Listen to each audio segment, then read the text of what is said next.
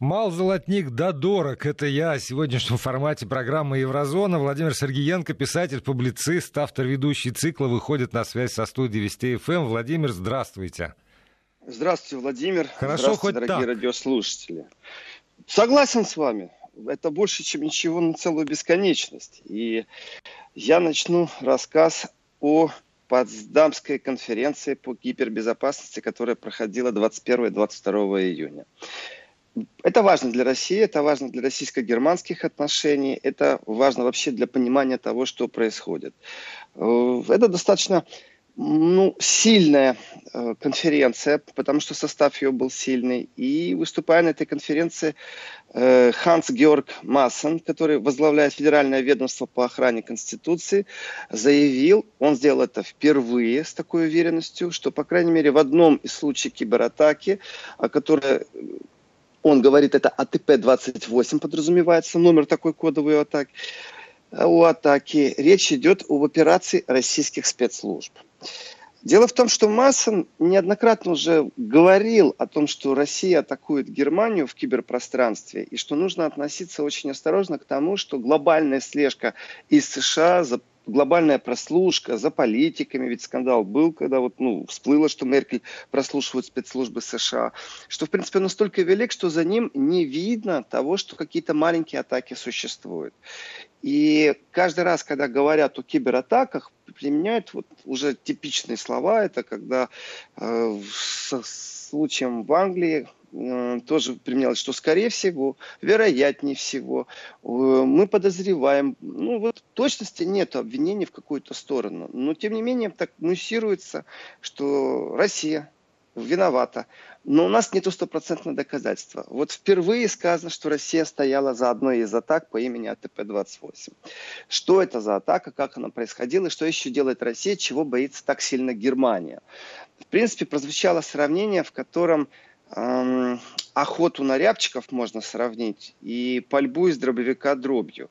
То есть ощущение немецкой разведки э, в том, как происходит взаимодействие и сталкивание защиты, контрзащиты против нападения в киберпространстве именно вот стрельбой из дробовика. Куда угодно стреляем, какая-нибудь дробинка попадет. Но дробинка в данном случае не несет разрушительную силу, а в принципе закладывается как определенная мина. И закладывается эта мина, например, в серверах, э, которые больше всего имеют отношение к переписке партии Христианско-демократического союза. Ну, например. Или же, э, опять же, по подозрению Масса, Массена, эм, в систему эскалаторов и лифтов. То есть вот там лежит какой-то маленький такой червячок, или маленькая бомба, или маленькая мина, или маленький вирус, как хотите это называйте. И в час Че, когда нужно будет, вдруг остановятся все эскалаторы одной фирмы, которой в Германии больше всего фирму рекламировать не буду, которая выпускает лифты и эскалаторы. И, ну, и, и это, видимо, такой... должно нанести какой-то непоправимый ущерб немецкой экономике или немецкому обществу. Вот, то есть логи, Владимир, логика вот смешно, выбора цели. Смешно, правда? Да. Смешно Я и даже звучит понять параноидально. Угрозу. И я тоже говорю о том, что угрозы как таковой в этих действиях я не вижу. Э, но э, немцы насторожились. Почему насторожились? Потому что они считают, что это идет, во-первых, а, постоянная попытка э, взломать оборону в киберпространстве, а, б, это то, что многие вещи остаются неизвестны. И вот в случае там, с эскалаторами они знают об этом. Но есть многие другие вещи, как, например, электроэнергетика или станции фильтрования воды. Тогда это уже стратегические э, вещи, которые отвечают за безопасность.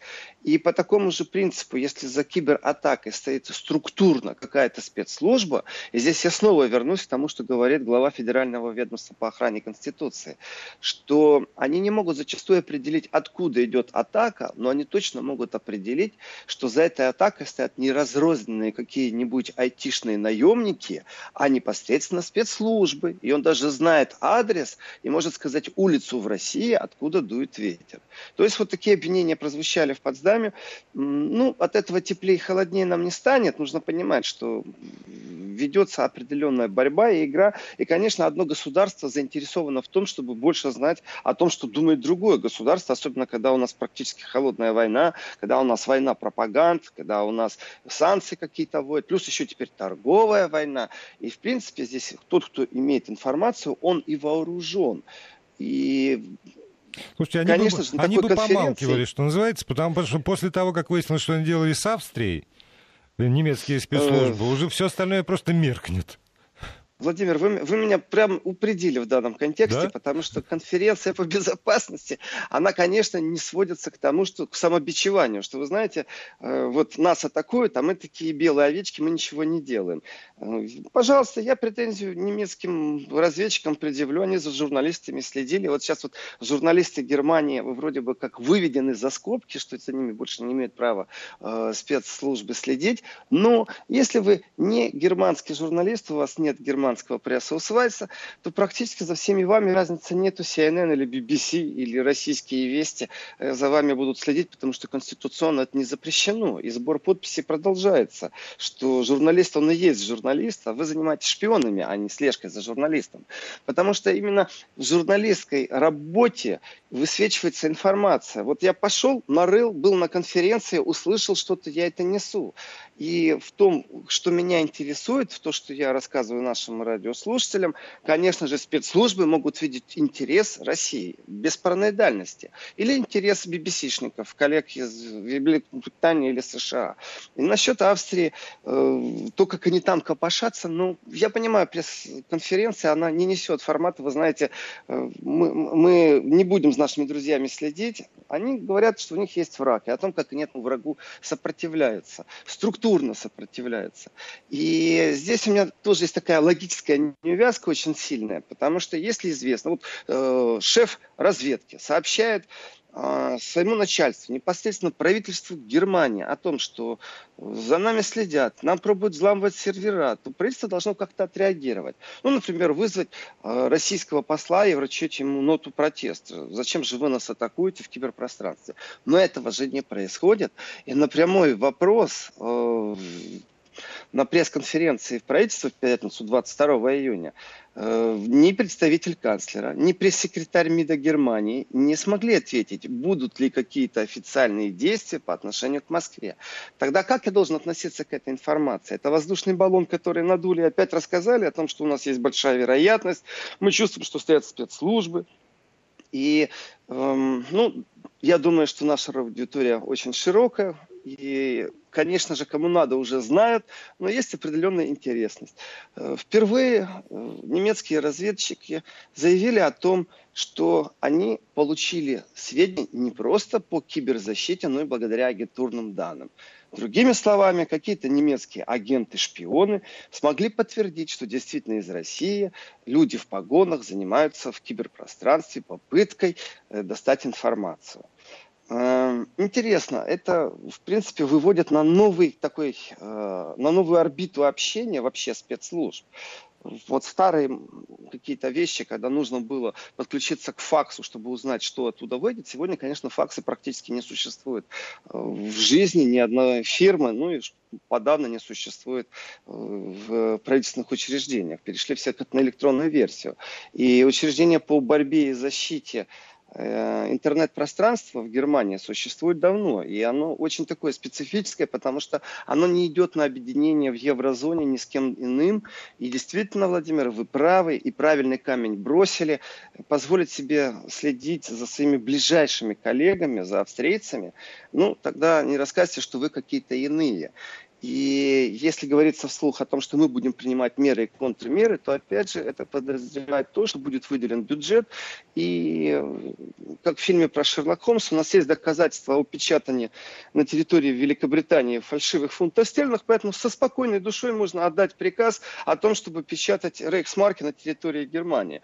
Конечно же, Германия точно так же атакует, конечно, она занимается, и если уж у нее есть агентурные сведения, то это говорит об очень глубоком проникновении проникновения э, в разных полях, то есть не только это какие-то цифры из интернета, это еще и действительно реальные шпионы, которые сливают информацию о том, что русские пробуют атаковать немцев. В принципе, вот этот контекст э, конференции по безопасности, э, он, ну, является интересным. Это, в принципе, открыто сказали, что существует напряжение в этом пространстве, и борьба продолжается.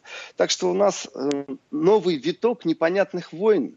И мы будем наблюдать это дальше, потому что время от времени критика сильно звучит из германских уст. Они рассказывают о том, что вот у них очень тяжелые дискуссии, они себя рекламируют, что у них правительственные дискуссии, парламентские дискуссии о том, что могут э, делать и что не имеют права делать агенты, о том, что имеют или не имеют права делать органы безопасности. Но, правда, потом всплывает вот как скандал, что они с коллегами могут следить за кем-то или случаи, когда они просто купили вот этот известный диск в Швейцарии э, с данными. Это тоже вроде бы как соседи, соседи, европейские страны. То есть вот это вот милое улыбание друг друга и запугивание какими-то непонятными сказками о России. По-другому я это не воспринимаю. Владимир, а эта конференция... Было бы смешно, если бы Россия этим не занималась. Угу. Да. А, а конференция такая внутригерманская или это там, международная в рамках Евросоюза, структуры НАТО, ну не знаю, что, что еще может быть?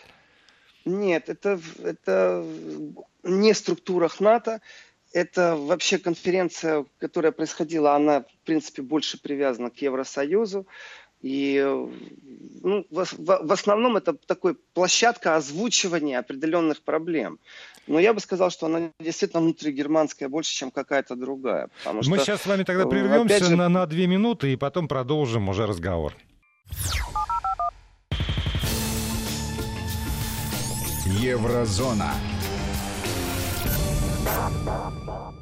Продолжаем программу. Владимир Сергеенко, писатель, публицист, автор ведущего цикла «На связи». Владимир, у нас с вами остается меньше восьми минут до конца. Мы предупреждаем. Я продолжу. Угу. Конференции, вы меня спросили, насколько она ну, имеет статусность НАТО или там, Евросоюза. Это национальная конференция по безопасности, то есть она подозревает в себе и заложен в ней именно национальный контекст. То есть это внутригерманские посидушки, в которых э, представители экономики э, на подиуме, представители разведки, э, представители технологий между собой общаются. Но к ней надо прислушиваться, и коллег было очень много из разных стран, которые ну, по статусности, их видно было всегда на конференции в Мюнхене по безопасности. Но национальный статус подозревает, что в подиумных дискуссиях не принимает участие приглашенные гости из третьих стран. Вот. И на что нужно тоже обратить внимание, то есть в этом, во всем этом разговоре о шпионаже, о том, что следят за ними, почему вот Россия присутствует как э, что-то пугающее немцев. Э, доказательств нет, но им пришлось, например, э, отключить правительственный сервер на три дня, а это практически обрушенная работа, то есть, конечно, работает правительство, но тем не менее, если сервер отключен, значит нет вот оперативной связи с другом, то, что сегодня уже все привыкли к имейлам, и, конечно, это проблема. Но они не могут сказать, что это сто процентов Россия стоит. И говорилось о том, что вообще с уверенностью говорить о том, что любая держава стоит за кибератакой, сегодня в киберпространстве практически невозможно. И делают это многие группы. Есть пиратские объединения, которые тоже это делают. Почему именно на Кремль была направлена определенная стрела разговора, я не очень понимаю. Потому что известно, что структурные подразделения есть в Китае. Известно, что в США далеко не союзники. В данном случае усилия по защите экономической информации, подготовке, например, контрсанкционных мер, они намного больше должны беспокоить немцев, чем атака 2015 года на сервер э, немецкого правительства. А вот здесь, вы атака знаете, происходила э, как? Владимир, я, я да. одно замечание скажу, потому что аналогичные процессы разворачиваются и в Соединенных Штатах Америки, и ну, по поводу вмешательства русских это мы все, все знаем, но вот ровно с тех пор, это мое наблюдение, как э, разгорелись э, экономические споры между Китаем и Соединенными Штатами Америки, так пошли сплошняком просто сообщения сообщение о том, что китайские э, структуры, китайские ну, или связанные с Китаем структуры совершили хакерскую атаку. Это угроза в киберпространстве. И теперь Китай переместился вот на место главного в Соединенных Штатах Америки, главного врага э, в киберпространстве. И это вопросы исключительно связанные с политикой, э, а ни, ни с чем иным. Видимо, в Европе, ну, Китай далеко, что называется, и слабо, а Кремль, вот он здесь сосед и традиционный, как будто бы Э, злодей? Я допускаю мысль, в принципе, что ну, методичка и копирка, под которую было написано, она была написана до торговой войны с США. И, в принципе, логически напрашиваются определенные вещи. И э, экономическое пространство Германии нужно защищать сегодня в первую очередь от США. В первую очередь. И вот ни слова не было о том, что творится на этом берегу. То есть э, заокеанские отношения, они такие вот несуществующие. У них какая-то черная виртуальная дыра.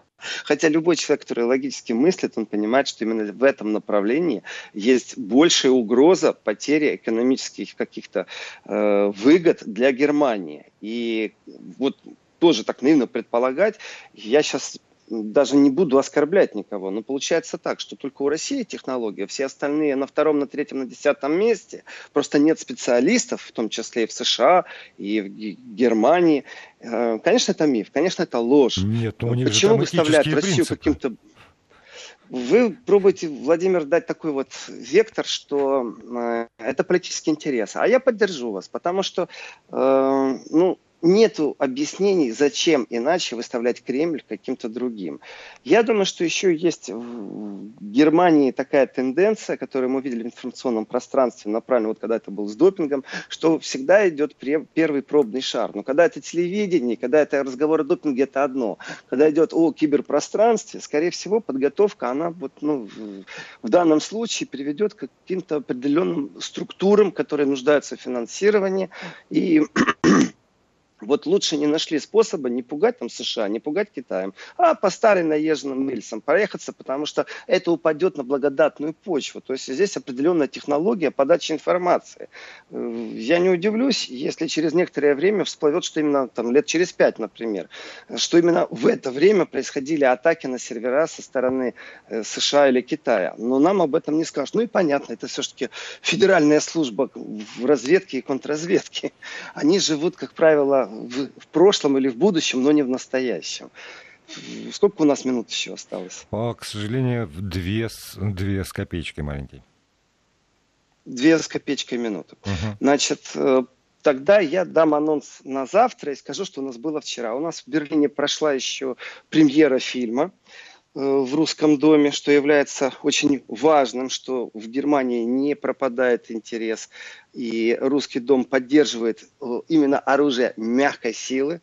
Э, и вот так присоединяться параллельно, вот все время к тому, что какие-то премьеры идут в России, и э, параллельно идет премьера в Германии, это, конечно, ну, много труда закладывает, поэтому я бы хотел бы сказать всем спасибо, кто принимал участие в подготовке этого события. А фильм-то какой? Это важный момент.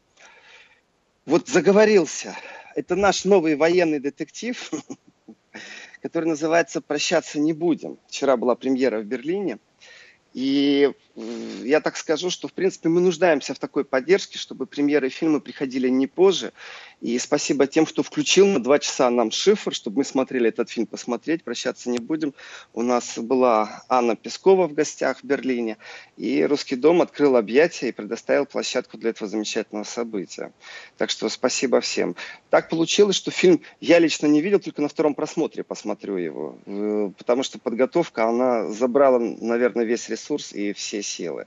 И киноклуб Союза писателей Межнационального согласия Федеративной Республики Германии продолжает эту деятельность и будет дальше вести ее. И если есть партнеры в России, которые предоставят на некоммерческие просмотры фильмы, обращайтесь, потому что это очень важно. Мы возродили традицию просмотра русских фильмов, которая была практически убита э, на территории Германии. Это очень важно, и действительно вот принимать участие во всех переговорах, организовывать, это такой огромный труд. Кажется, что легко, потому что киношники люди суматошные, зачастую все в последний момент вот так вот, а зачастую так все запланировано, что уже пошли съемки фильмов, которые будут там через два года только видны. Поэтому очень тяжело вписаться в график, но тем не менее вот смогли это сделать, смогли это устроить. Ну, и даю я, анонс. Я, я тогда поздравляю. Идет... Все уже тогда анонс, интрига. Ждем завтрашнего дня, ждем 11 часов 32 минуты по московскому времени. Приветствовать Владимир Сергеенко. Спасибо вам.